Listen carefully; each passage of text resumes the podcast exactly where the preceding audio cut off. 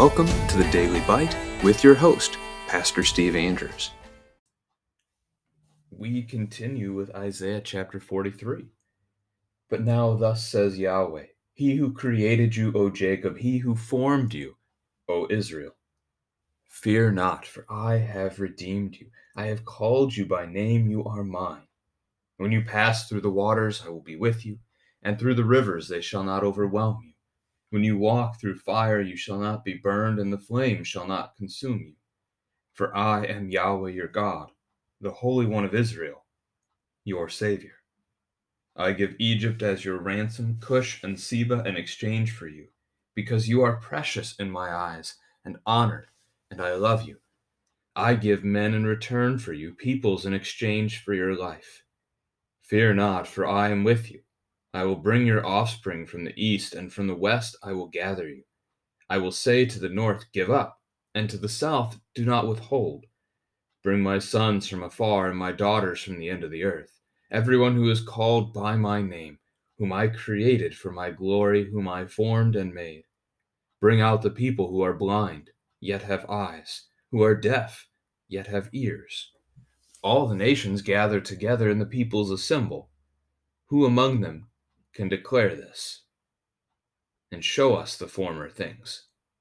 Let them bring their witnesses to prove them right, and let them hear and say, It is true.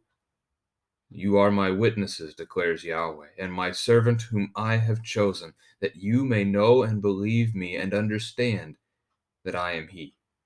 Before me no God was formed, nor shall there be any after me. I, I am Yahweh and besides me there is no Savior.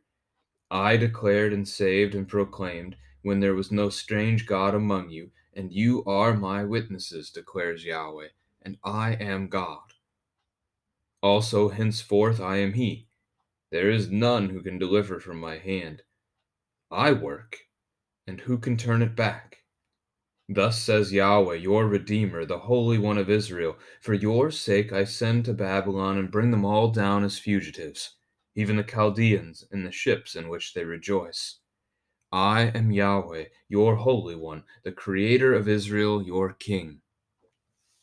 Thus says Yahweh, who makes a way in the sea, a path in the mighty waters, who brings forth chariot and horse, army and warrior. They lie down, they cannot rise they are extinguished, quenched like a wick. Remember not the former things, nor consider the things of old. Behold, I am doing a new thing. Now it springs forth, do you not perceive it? I will make a way in the wilderness and rivers in the desert. The wild beast will honor me, the jackals and the ostriches, for I give water in the wilderness, rivers in the desert, to give drink to my chosen people the people whom I formed for myself, that they might declare my praise. Yet you did not call upon me, O Jacob, but you have been weary of me, O Israel. You have not brought me your sheep for burnt offerings, or honored me with your sacrifices. I have not burdened you with offerings, or wearied you with frankincense. You have not bought me sweet cane with money, or satisfied me with the fat of your sacrifices but you have burdened me with your sins. You have wearied me with your iniquities. I, I am he who blots out your transgressions for my own sake, and I will not remember your sins. Put me in remembrance, let us argue together, set forth your case that you may be proved right. Your first father sinned, and your mediators transgressed against me. Therefore I will profane the princes of the sanctuary and deliver Jacob to utter destruction and Israel to reviling. This is the word of the Lord. It ends on a negative note there, but it's going to turn very quickly in chapter 44 tomorrow. So hang in there. But it starts off with this wonderful opening section. And this these first five verses of chapter 43 are included in our pastoral care companion. So if you've ever seen your pastor making a visit to you in the hospital or in your home, and he's got this little book with him. Um, currently, we're using the, the burgundy colored books from CPH. That's our pastoral care companion. It has lots of scriptures and and different prayers and, and things like that that help us to care for people in various different situations. there is a service in there for providing the Lord's Supper to those who are sick or, or homebound or whatever their situation may be there. And these first five verses are one of the selected readings within that communion service. So I am very familiar with reading uh, these these five verses again and again to God's people. There's so much comfort here. Such a great opening to this chapter. So let's look at those verses in particular. Uh, we'll spend our most time right here on these initial verses before we cover the rest of the chapter. So as it starts out, thus says Yahweh. and We remember that again. That marks the, the the prophet is speaking on behalf of God to his people. So Isaiah is fulfilling his, his role that God has given to him. But we also know the importance of God speaking. God's speech does things. We're going to see that throughout the chapter, like verse 13, for example. I work, and who can turn it back? When God speaks, things happen. He spoke creation into existence. So you think of the six days of the week, God simply speaking and things were. Let there be light, and there was light. You think of today, how important that is for us with the idea of God's spoken word being attached to the sacraments and baptism and the Lord's Supper, and even absolution, that God can speak and say, Your sins are forgiven.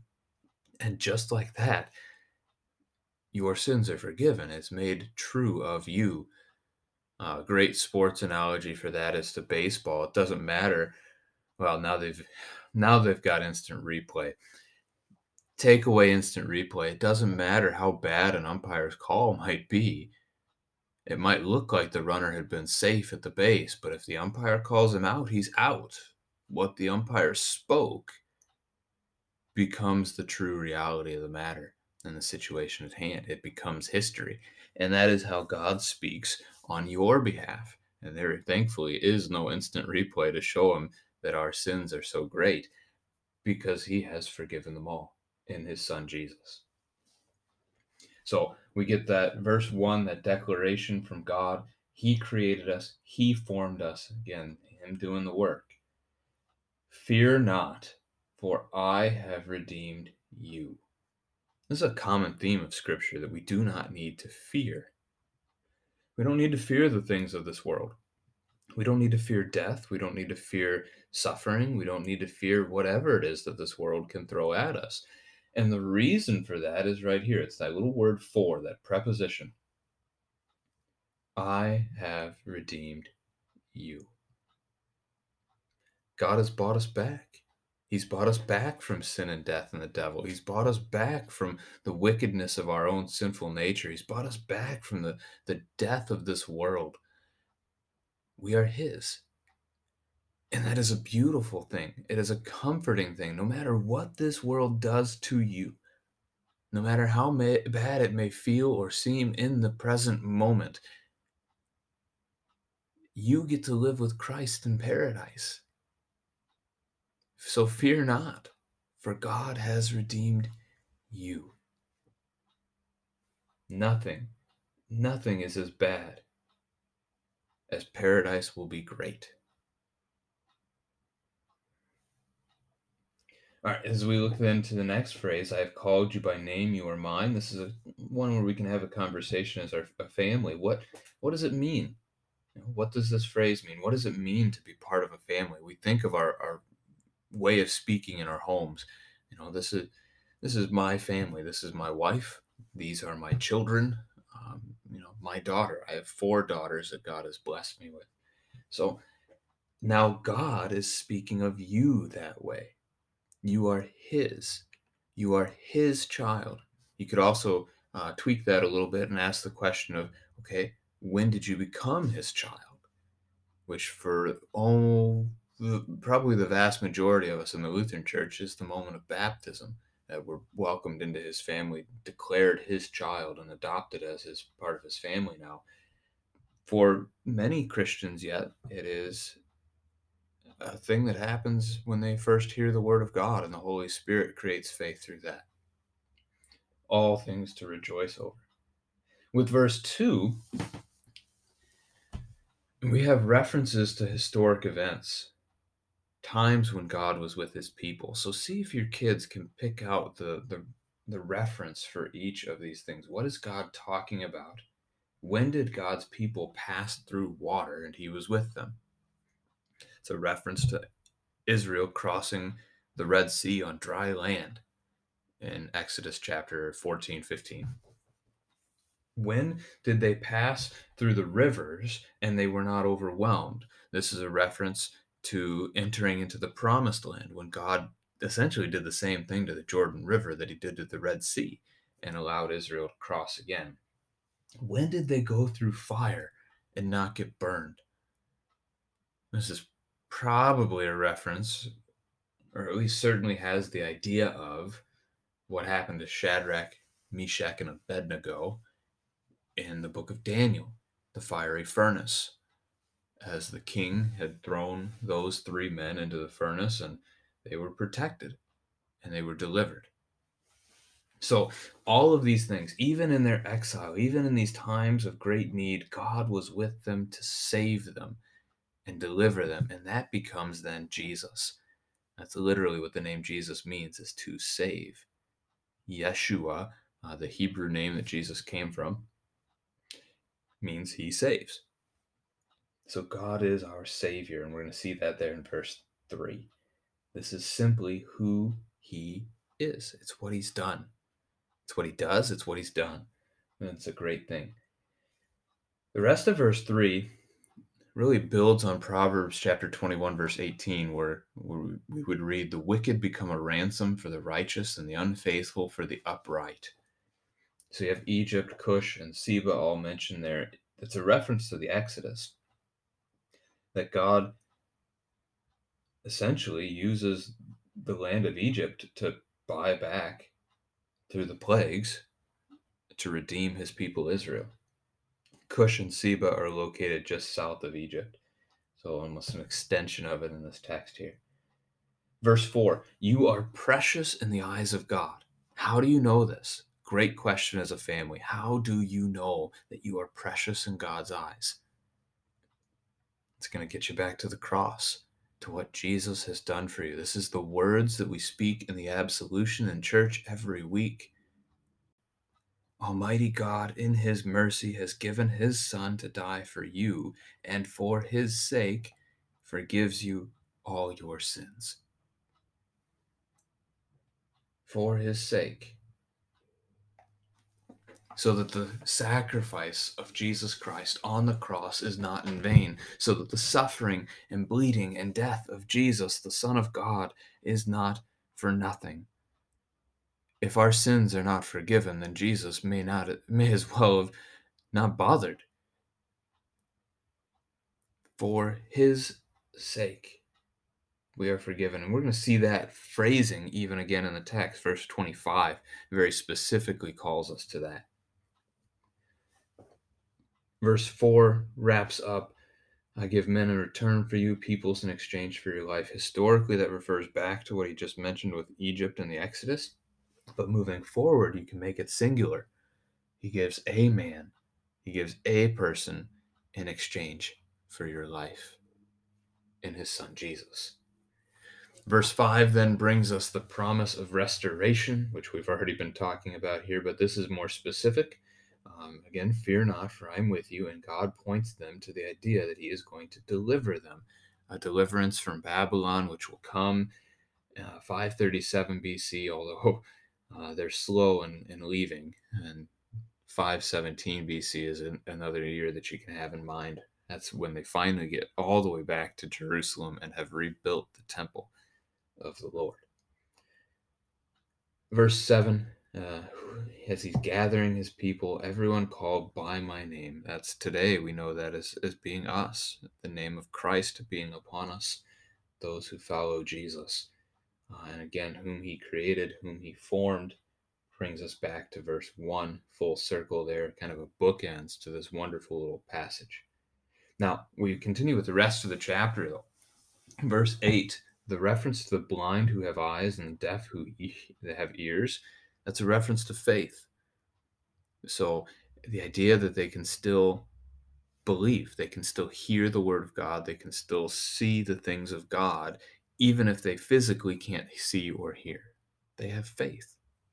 They trust in the Lord. That's the reference there. Verse 9. Verse 9 almost sounds like it's a, a nice reference to salvation going beyond all of Israel, but within the context, you start to see it's actually a court setting. God is calling all people to gather together and to stand before him in the court and bring forth their witnesses to prove their case to be true. So this is actually setting God against these people. The the nations of this world have have rejected him. And now he's giving them the chance to give an account, to bring their witnesses forward to prove that their version of of the truth is what is really true, which we know is not. I mean, again, verse 13, I work, who can turn it back? So we are then told in verse 10 that we are God's witnesses. So, as the nations are going to try to witness against God, and they will do so falsely and without success, we are called to witness for Him. As a family, you can discuss what this word witness means. What does it mean to be a witness? Um, to speak on behalf of what you have seen or heard. So, again, those people from verse 8 uh, come to mind here, as do all of us. We have been called to be Christ's witnesses to the nations, to share with the world around us what he has done for us. We are his servants. We know and we believe, and there is no other God. Verse 11 Besides me, there is no Savior. Even in our sin today, we still look for it we look for other ways to be saved, whether it's our own works, the strength of our hands, whether it's the the, the finances or the government or, or whatever it may be, we're always looking for another means of salvation. And that's something we must repent of daily as we trust in the Lord alone to be the one who saves us and delivers us. Verse 12 The doer of the verbs, I declared, I saved, I proclaimed. And again, finally get to verse 13 I work, who can turn it back? No one can undo what God has already done. And that becomes such a beautiful thing when we talk about the cross. It's already done. No one can take that away. No one can undo what Jesus has already done for you. Your forgiveness has already been won. Paradise is already waiting for you. This is wonderful good news. The devil can't steal it from you. Those who persecute you or torture you cannot steal it from you. It is yours forevermore. Verse 14 God is going to throw down Babylon, all those persecuting his people. As we get to verse 16, recalls the Red Sea again, but very quickly turns it over and says, Remember not the former things. Behold, I am doing a new thing. That new thing is going to be a reference first to Persia destroying Babylon and setting God's people free again, but also, as we know, to the New Testament, the new covenant that Jesus gives us on Maundy Thursday in his own body and blood shed for us for the forgiveness of our sins. Verse 22 through 24 turns it sour again that God's people have abandoned him. They have not been faithful. They have been sinning against him. They haven't been asking for forgiveness. Uh, that's the meaning of the sacrifices is for their forgiveness, and they've skipped over those. But verse 25 God will blot out their transgressions for my own sake. We talked about that already with Christ and the absolution. That's what it's for. God is going to blot out our sins anyway um, on account of what his son Jesus has done. Now, your first father sinned. Adam, Abraham, Jacob. I'm not sure who they're supposed to see the reference as there. Any of the three would be fitting and work. They all certainly have sin. Now, verse 26, I should have mentioned it's back to the court picture that we had of the nations in verse 9. Now God is bringing his own fate, his own people into court to give an account of themselves, and their account is going to fail. God has delivered them over to destruction because of their wickedness. So again, we have this negative ending, but quickly it turns around in chapter 44 for tomorrow that God is going to pour out his spirit upon your offspring. So we'll get to that Um, but so much good, rich stuff in the early part of this chapter before we do have a little bit of word of judgment at the end.